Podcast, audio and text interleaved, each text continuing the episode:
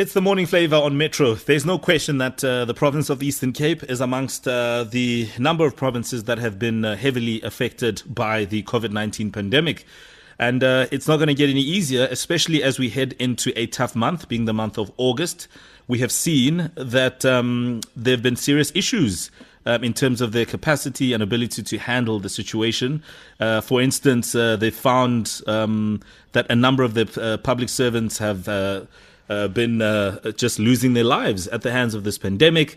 They've even had to, for instance, bring in over 2,000 temporary teachers in order to replace teachers who are regarded as high risk because they have a number of health complications. And this is just but a number of the issues.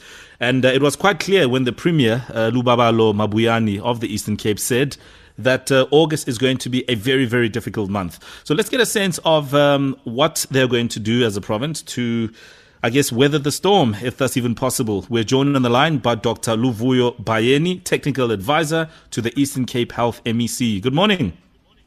Good morning, Mohan. Good morning to Pearl and good morning to the listeners of Metro FM.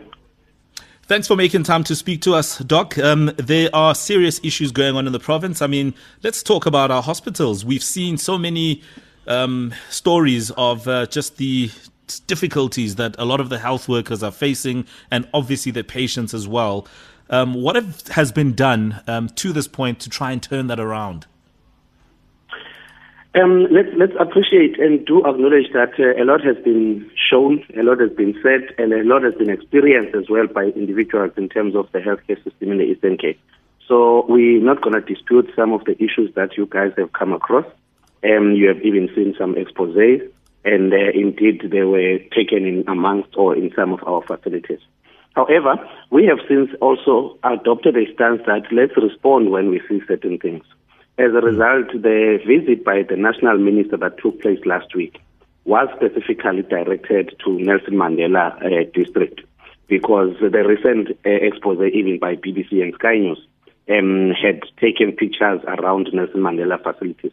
So that's the first stance we do, or we have done since then, to respond and go exactly there. The second thing that we have since done to make sure that we move with speed, there was a team that was also deployed in support and to strengthen our COVID response, as announced even by the Premier, Oscar Mabuyane, led by Dr. Zungu. That team has also remained behind even in Nelson Mandela, whilst one of the other members have gone to other districts. So on a daily basis, the team is giving us hardcore facts as to what is happening on the ground, with an intention to ensure that what we have in our reports from the provincial office and what we get from district managers is entirely with what is happening on the ground, so that we don't get to tell the world things that are not actually factual or not true as what is happening on the ground. The third thing is the visibility in facilities. We no longer work in offices, and we ensure that even the office of the MEC, on a weekly basis, there is a facility and a district that is supported with physical visits to ensure that, one, we support and maintain a positive posture in terms of the staff understanding and knowing that there is support that is being availed from the province and from the office of the MEC. But secondly, to also do our own verification of ensuring that what we know or what we are told about Hospital X is actually what is happening. The third purpose of such visits is also to go and monitor projects that we had promised people as to whether are they coming on board or not, so that we don't continuously say to people who are preparing hospitals, whereas on the ground the movement is slower than expected. Sure. So we're doing on a weekly basis as led by the MEC and Honorable Mamukomba. But also coming close to your concern and what you raised earlier on, even as an intro, in terms of the affect and even the infection rate amongst the healthcare workers. Indeed, we have also noted that our frontliners are getting infected, and invariably that causes a strain in the healthcare system. As you might know, that we are giving people away 10 days for isolation. So you can imagine if in a hospital department, you will be taking away 3 or 4 people at once for a 10-day isolation. It turns things around, and it makes it a bit difficult even for you to manage your shifting and all your staff allocation. Yeah, but and I mean, do you replace those health workers with others, or what do you do? Well. I mean, do you replace those health workers with other professionals who can assist to ease the load? I mean, what happens in that instance? What has been happening, we have also been doing an inter-facility arrangement kind of a thing, where if the service, especially with hospitals that are nearby each other, a typical example will be your Bishop Hospital and your Grey Hospital. So when those employees are then sent for isolation, we arrange with the nearest hospital to say a service of this nature will then be redirected so that we don't put a strain on the few staff members that are remaining. So that's one aspect that we do. The second one is to try and move around staff from other hospitals to say, can we then have people that will be working? Though obviously it will also mean sometimes overtime, and sometimes it means requesting commitment as well from staff. So that's another thing that we do.